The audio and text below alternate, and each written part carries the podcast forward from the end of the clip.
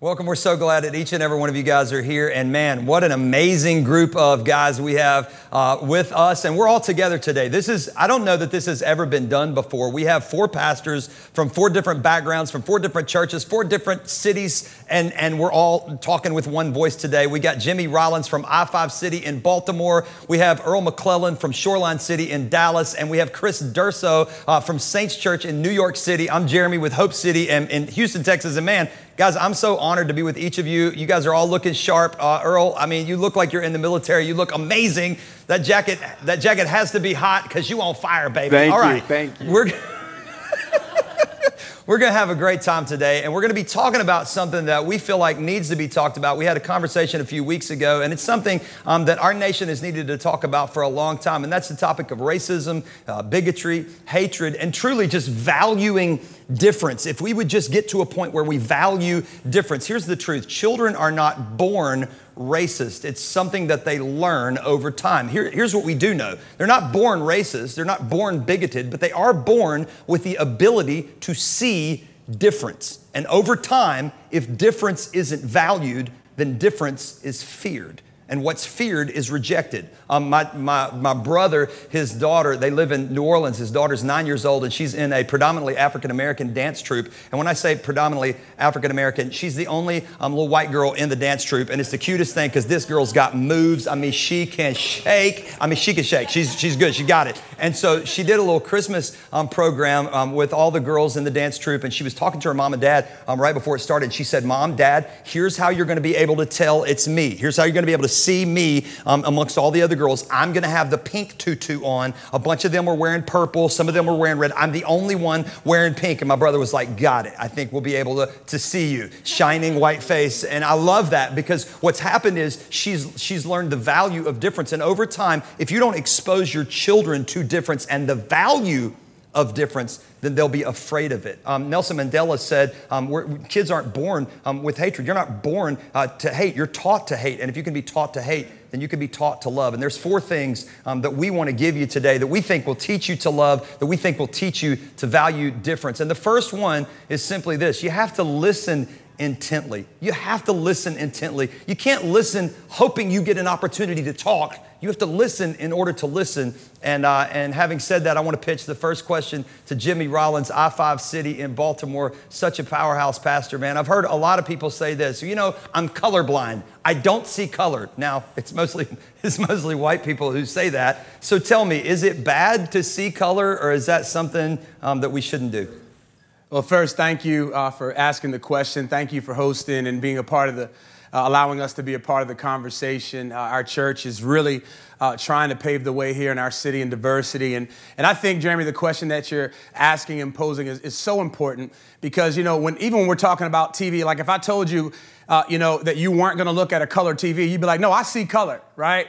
But the, the value of seeing color is important. Like I am black, you are white, like you do wear cowboy boots, I do wear J's. like it's okay, like to see our differences. We are different. I am different. My hair is different. I get ashier a lot faster even than Earl. You know what I mean? Like we all are different even within the same ethnic background. And what I've come to find out with this whole listen, uh, that people don't want to listen to our differences. And here's the thought that I have is simply this that if you don't acknowledge my differences, you won't appreciate my experiences. And so, if we don't acknowledge each other's differences, I don't believe that we can say, yes, your experience is different. And so, I think in this thing of listening is if we're gonna listen, let's listen not to respond, but let's listen to understand. That's great. And, and Chris, your experience is varied and different in New York City. You were raised in New York City. Um, what is your experience with racism in New York City? I mean, obviously it's still prevalent. What is your experience? Yeah, I mean, racism is, is prevalent. It happens in New York. Uh, I grew up seeing different variations of it. Um, but I'll tell you what, the most shocking, most shocking moment for me in my life was actually not in New York. It was actually while I was going to school in Cleveland, Tennessee. And I'll never forget one of my, my classmates uh, looking at a picture of my, my girlfriend at the time, who's now my wife. And my wife is Colombian and German. And he looked at the picture and he goes, uh, she, she looks white, but she don't look white white. And um, he goes, what nationality is she? And I said, um, I said, well, she's, she's Colombian and German. And he goes, Colombian? Is that like Mexican? And I was like, no, that's like Colombia. It's like a completely different, like different country. And then he just, he, he looked at me and, and he paused for a second and he goes, man, my church would never allow that. And that was the moment that my mind was blown because I've never seen racism within the church. So I've seen it in other places. I've seen it on media. I've seen it on news. Um, I've had different moments growing up. But when I realized that racism was in the church, that a church would say, stay within your people group, only date people or marry people that look like you. That's where my whole mind was blown. And I thought, man, we have to, we have to shift this whole narrative. That can't, that can't exist in the church because that's not who Jesus is. Well, we have to confront it. you know, if you don't, you'll lose what you won't confront. And if we don't confront this, um, then we lose the value in our difference. Earl, a lot of people say that, you know, I don't know, race isn't just is not an issue for me. Can you talk talk towards that? Yeah, it's interesting. Um, you know, both Jimmy and, and Chris are, are, bringing up some beautiful points, and I love the story about your niece, right? Saying, "I'm the one in the perp in, in the pink." How adorable uh, is that? Uh, but in, in this world that we live in, um, I, I, heard an indiv- a friend of mine, he was talking about uh, in his book, it's called The Third Option. And in this book, he's talking about something called right hand bias. I'd never heard of this before. Now, I actually am right handed.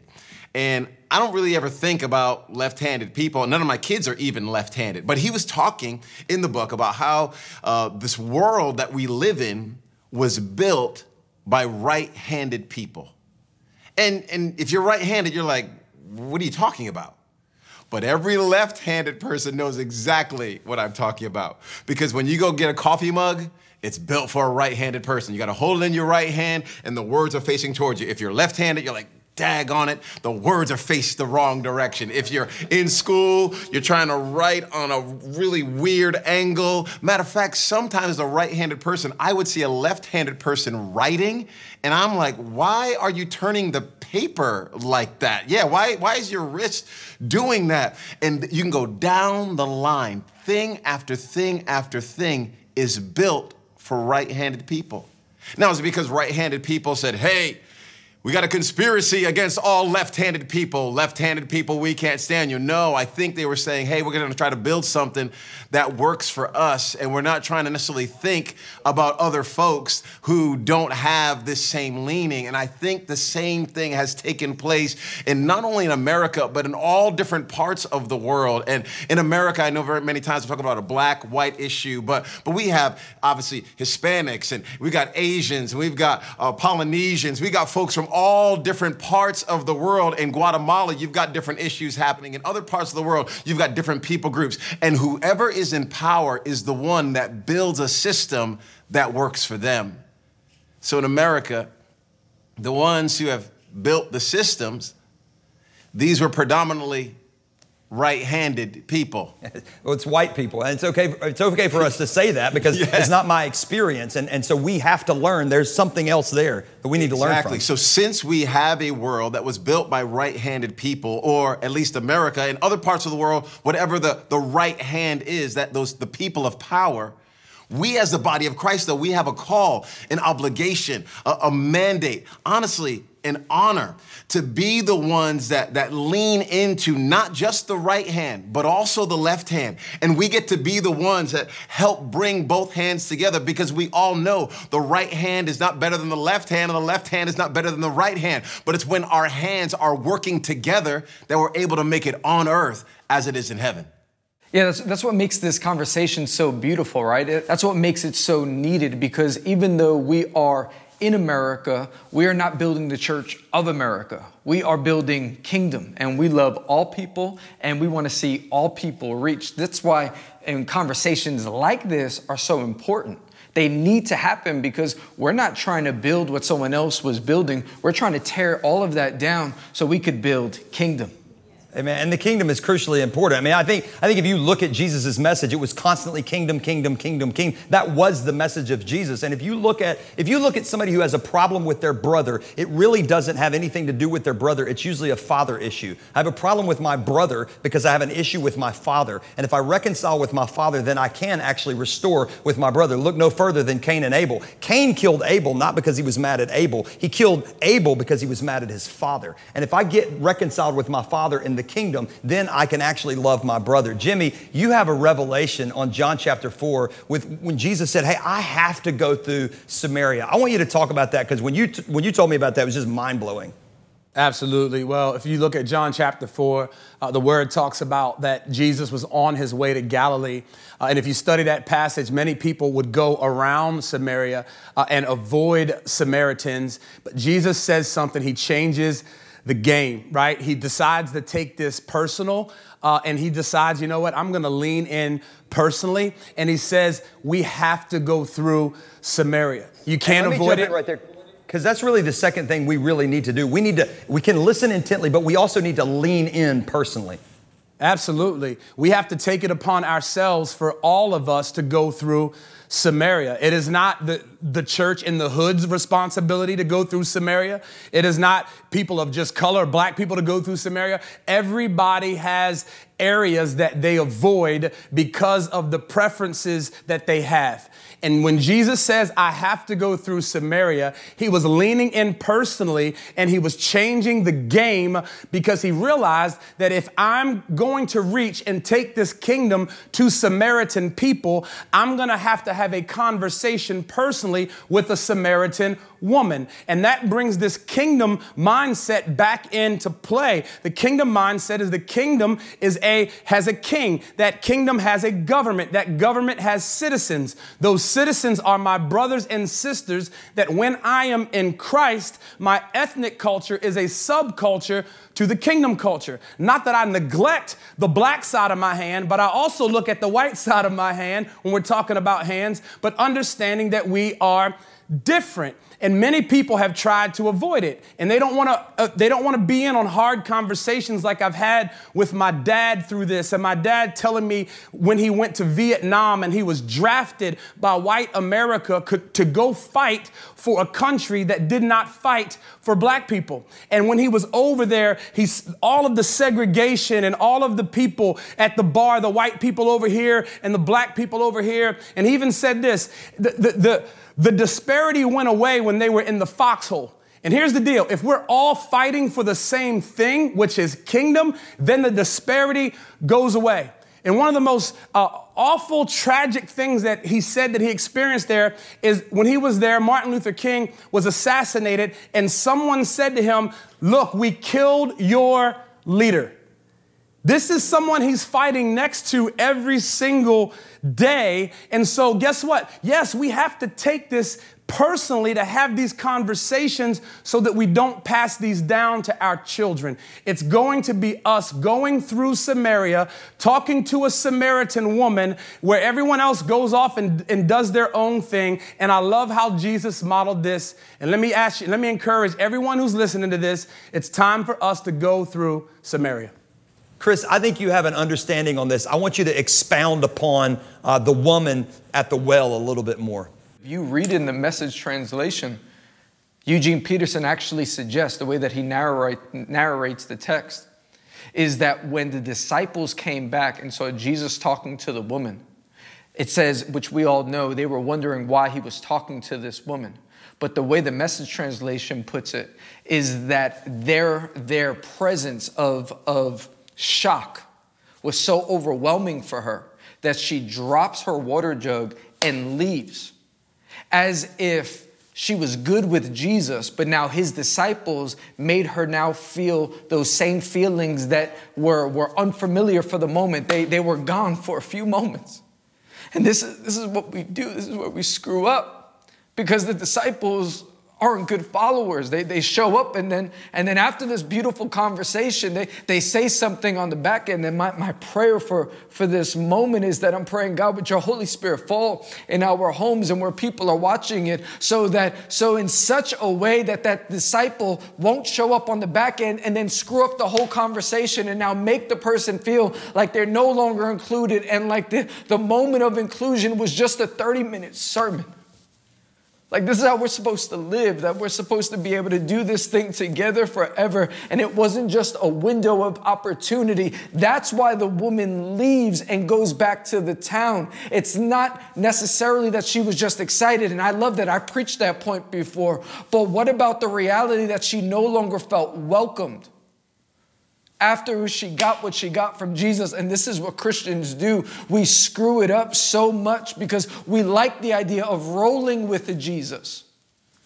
But taking on his lifestyle and accepting a woman at midday that was a Samaritan, I like how that sounds. And guess what? They were used to that, by the way, because this was a culture of, of where, where religion was taught, not felt. Jesus actually had to send them away. What other time in the scripture do we find Jesus sending away his disciples so that he could be alone with a woman? The only other time we read in the disciple that Jesus sends the disciples away is when he goes on the side of the mountain to pray and then they go into the lake. But this moment he had to send them away. Why? Because the disciples might have screwed up the whole conversation. I want to be the kind of disciple that stands with my brothers, no matter what they look like says, man, let's, let's have all the tough conversations about anyone that's been marginalized. I think this is what's got to happen. It's understanding and and continued conversation. I, that's such a revelation, Chris, that that Jesus can do the work and we can mess it all up if we don't have love one for another. Earl, what are your what are your thoughts? This is again a right-handed world, and I'm, I'm not necessarily I'm not even mad at that. It just that is what it is. I'm just trying to learn how to navigate as best I possibly can by being true to who I am, because I'm not trying to cover up being black. I love that I'm black. I love that God made me like this. I, I I'm thankful for it. But I remember my son when he was four years old scratching his skin and we're like, why are you doing that? He goes, well, I was wondering if this brown would come off. Huh. Well, I'm obviously not doing a good enough job. Painting a picture for you of how beautiful it is how God made you. Because He made you exactly how he was supposed to make you. And thankfully, you know, he's 15 now and he's all about being black. so, so I'm glad we we got that in line. But dang, man, I mean, this is this is the world.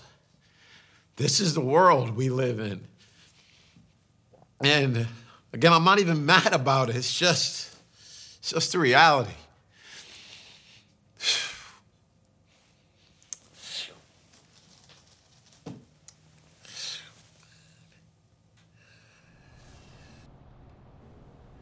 Gosh, man.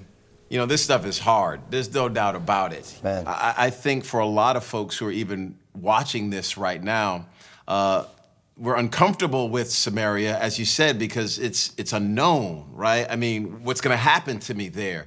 Um, I've seen on the news that this can happen or that can happen, or, you know, all those people are like this or, or they're like that. And, and we're getting our information uh, from social media or from news headlines. Uh, but just to make it really, really honest, and you, you shared that incredibly moving story about your father, you know, hearing such difficult words in a foxhole. I mean, we bring this to the year that we are all in now. And uh, right now, I do not feel the freedom to go and run in my neighborhood at night. Right right now. And it's not because i believe everyone out there is a racist. I actually don't think that. I think most people are not racist. But what i do know is a lot of people have some bias towards a person of color. And i'm wondering if i'm running at night and i'm 6'2 and i'm 100 whatever pounds and i look a little bit intimidating who might they call on me? What might they do? And i just know these things are in my they're in my head. No it might not even be reality but some of the different things that happen in our day and age like the shooting of this young man that took place you know in february of 2020 it reminds me running could be problematic for me. Maybe even running during the day well, you said something about how it, some of it might be in your head and some of it might be, you know, that might not be real. But the truth is, a lot of it is real. And, and, and a, lot of, a lot of the racism and bigotry and hatred is not called out enough. And I think it's not called out enough by white pastors. I think, I think African American pastors for a long time have been saying, hey, this is real, it's happening. But we have to actually do point number three, and that is learn purposely. I have to actually purpose myself to learn what somebody else is going through. Jimmy, I've never been followed through a store, but you don't you rarely go through a store where you're not followed. There are people watching right now who don't even know that exists. They don't even know that experience happens. In fact, I didn't know it until I built enough bridges and relationships where I could listen intently and hear somebody and learn purposely. And they tell me, hey, this is real. Can you tell me about your experience with some of that and some of the, some of the things that concern you as it, as it, as it pertains to your son and your family? Absolutely. I think that uh, what I'm finding uh, is that most white people don't understand what it is like to enter into a room where you can't assume you're welcome. Uh, entering into a room that you have to prove yourself that you're not what they saw on MSNBC or CNN or whatever news station that they have watched.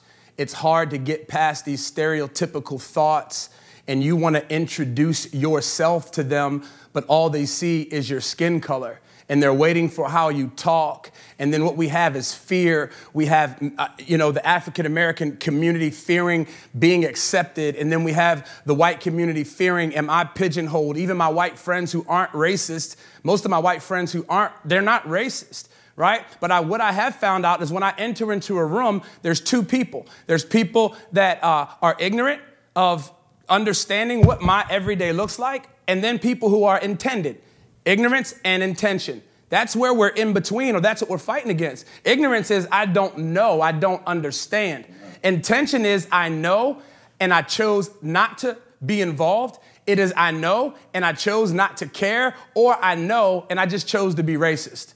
And I believe that we need to, once we find, once we know more, we have to do better. And every day we have to learn. Every day, Paul says, I became all things to all people in order to win the more. The message translation says, I entered into their world and tried to experience things from their point of view. He goes on and says, I did it because of the gospel. The gospel message is for anybody, everybody, and everyone. If anyone is thirsty, let him come to me and drink. It says, For God so loved the world that whosoever, I want to be counted in the anyone, the everyone, and the whosoever. This is not a black gospel. This is not a white gospel. This is a, a red gospel. This is a Jesus gospel. Learn. We got to learn each other. Well, and that's the truth. Uh, compassion isn't compassion without courage. I can't just go, oh man, I, I, wish that wouldn't have happened if I don't speak up, if I don't say something. Chris, I want to pitch it to you because the, Jesus, Jesus's response was so powerful to this woman. What do you think our response should be as white pastors, as leaders, as, as people who understand more? How should we respond to this? With revelation comes responsibility. So, what do we do about it?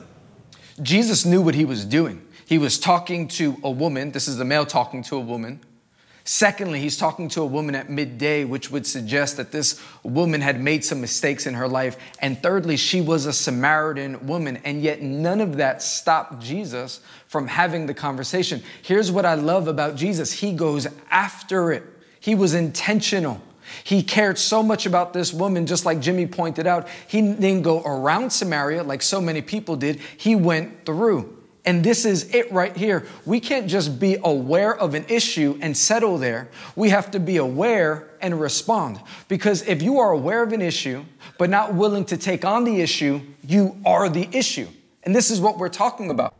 So when you talk about white pastors are aware of something and choose not to do anything about it, this is the issue. It's not just offering empathy, but it's using our voices corporately, whether it's giving up a Sunday, whether it's utilizing social media. Let's have the conversation because it exists. And it exists so much, it's a problem that we're not going to just allow to linger. The same way that if there's a dirty pile in your home, you don't just leave the dirty pile there if you have if you have a, a, a light out in your home you're not going to just leave it out you fix it because it's a problem this is a problem in our world and yet it's been ignored for too long Earl, I want you to talk to that because your experiences are so powerful, and you're also a powerful man of God. You understand some things. It, she shows up at noonday in the heat of the day. What does that say about us? Yeah, it's so fascinating. And, and, Chris, you bring up such a great point. Here it is, noon, right? And this woman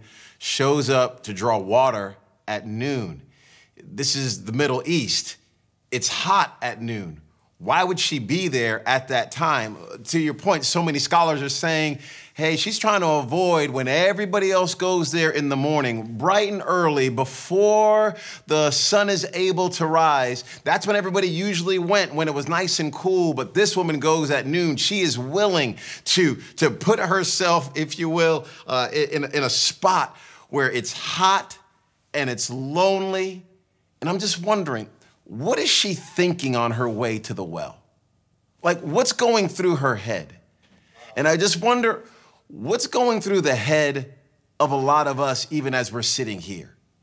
Some of us are thinking, I'm so glad the church is finally having this conversation. And some people are thinking, I wish this conversation would go away. It makes me so uncomfortable. I, am not a racist. Matter of fact, I feel un- uncomfortable even talking about this because I don't even know what to say. And you, Chris, talking about conversation, and all of us talking about conversation, and what we're having here is a conversation. I think this woman, when she's on her way to the well, what Jesus does is he takes the mask off of her. He says, Hey, you don't have to wear that thing anymore. You don't have to cover up anymore. You can, uh, let, let, let me see your insecurity. Let me see your fear. Let me see that you don't know what to say or how to say it. And I think in the midst of this whole struggle, this whole uh, issue, Uh, we got one pandemic going on in our world, but there's a whole nother issue going on right now, and that is individuals not being willing to say, I'm going to take off the mask and allow my Savior to get to the parts of me that He really needs to get to. And that's what Jesus is after. So, even all of us on this call, none of us here are perfect. Jimmy and I can't speak for all black people. We don't even have women on here. We don't have Polynesians on here. We don't have Hispanics on here. There's a whole bunch of groups we don't have on here, but we all understand what it's like to wear a mask. We all understand what it's like to have self talk that's tearing, our, our, tearing ourselves down. But Jesus here says, Hey, I know about your life. You don't have to hide it anymore. Let's talk. And it's in that conversation that the freedom happened. And this woman turns her community right side up for the cause of Jesus Christ.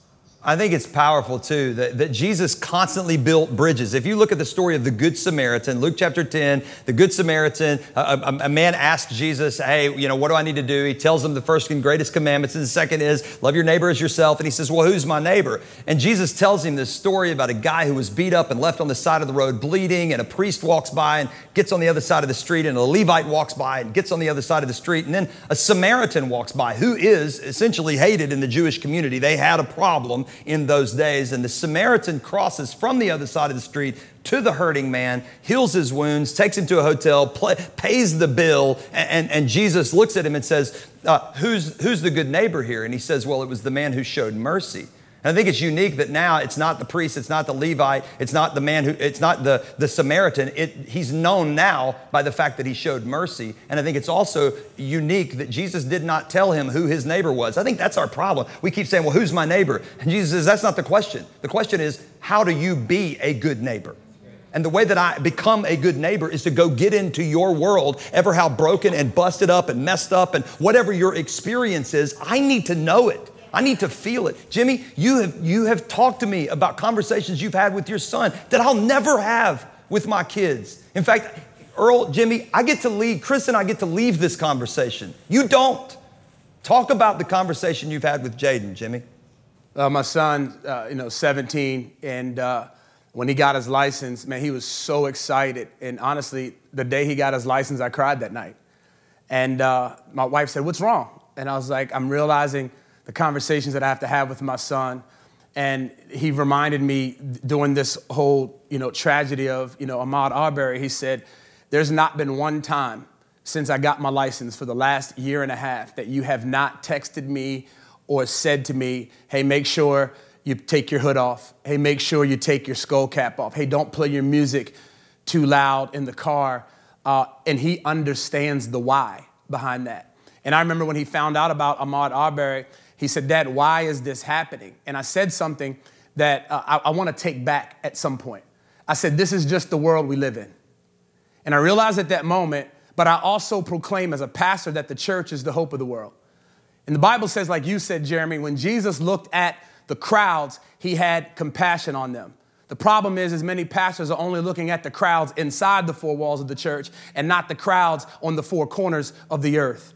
And it's time for us to look at the crowds and have compassion because here's the deal. And I've decided, I, will be honest with you, when I see things like this, I want to quit. I want to give up. But I realize that my dad's sacrifice and my son's future empowers me to stay involved in the conversation and keep talking. Yes, some of you have the privilege of never having that conversation with any of your kids. And I want to be like that one day that we can level the playing field. I don't want superiority. I just want equality. And here's the thing anything short of equality is not progress. That's the truth. Well, the bottom line is the world is not getting better. I keep hearing people say, well, the world's getting better. We're advancing. No, our technology is advancing. We're still the same people. We're still finding new ways to sin. And until we come to Jesus, change won't happen. Tim Ross said this. He said, We will continue to legislate and incarcerate society in order to control the outcome unless we are restored to the Father. And I believe that's absolutely true. Chris, how do we do it, man? What do we do? How do we move forward from this? Yeah, well, first off, you know, I'm, I'm so sorry that we live in a world like this. And I wish I could apologize on behalf of all people. But I will say, as a, as a pastor, it is our job to work from the inside of our churches and making sure that we're taking this, this Jesus message, this, this message of Jesus that says, I love all people and I'm for all people, no matter what they look like. Because remember, Jesus was an American and Jesus was not white. He had a message for all. Again, because say that again for the people in the back, because some people don't know that. Right. Jesus was not American and Jesus was not white. He was for all people. And the fact of the matter is that we do live in a world that is getting darker and darker. This is the church's opportunity though to shine brighter and brighter. So we could we could work from the inside and have conversations and give up our Sundays and make sure that we rid our churches of racism and we have conversations amongst the saints, amongst the believers, amongst the Christians and make sure that there is no divide because you can't be against someone else and for God. He says, I want you to love me, and just like you love me, I want you to love your neighbor. Which neighbor? All neighbors. The one that lives to the left of you, the one that lives to the right of you, the one that uses their left hand, and the one that uses their right hand. I want you to love them. And this should be our goal as a church from this moment forward. I, I, I love that I don't have to worry about my son. I hate that I have to worry about Jimmy's. I don't want us to worry about any of our children because guess what? My son and Jimmy's son and Earl's son and Jeremy, your children, they're all friends and they love each other and they love Jesus. We should live in a world where anyone could jog wherever they need to jog and they could drive wherever it is that they feel like driving. Man, I, am I'm speechless. Earl. To hear, to hear these words from, from you, to hear these words from you, men of God, means more to me than you could ever possibly imagine. And I know to all the, the churches and the people that are listening to this, I, I know these words have to mean something to you as well. Because here it is, we're saying we've all messed up. And we're saying we live in this broken world. And we're also saying Jesus Christ and this glorious gospel has the power to make what is wrong right. But we cannot make what is wrong right if we don't acknowledge that which is wrong.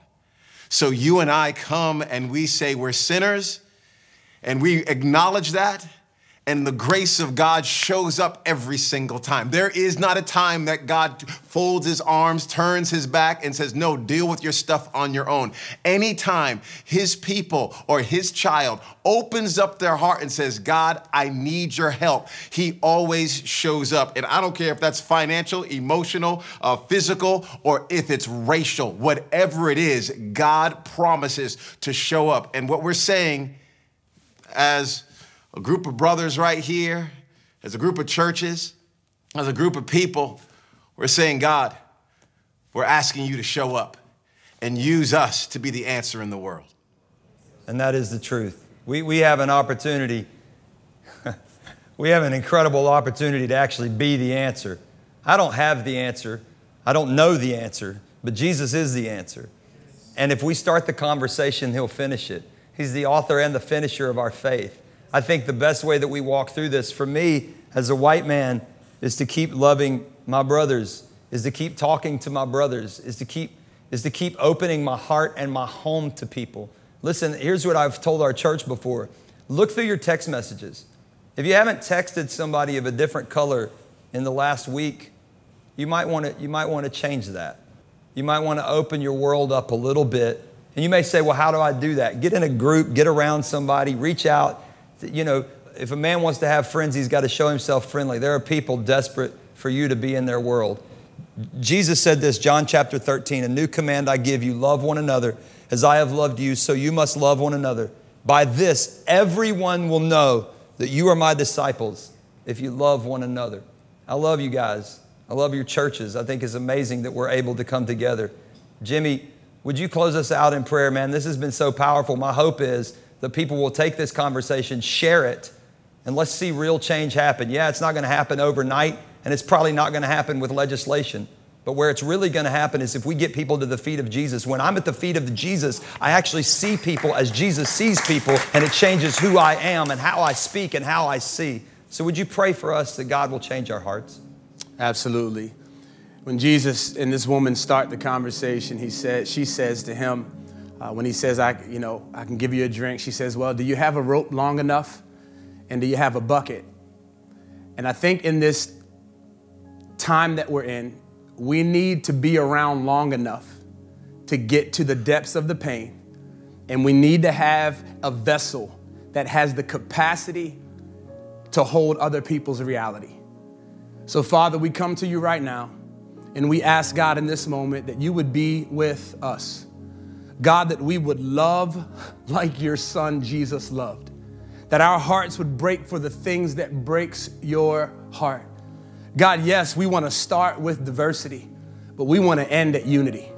We want to be unified with you in heaven as a company, as a people together. God, that it is not our skin color that or our or our racial ethnic background or our socioeconomic status, God, that, that brings us to you, but what brings us to you is our need for grace, our universal need for you to cover what we're not.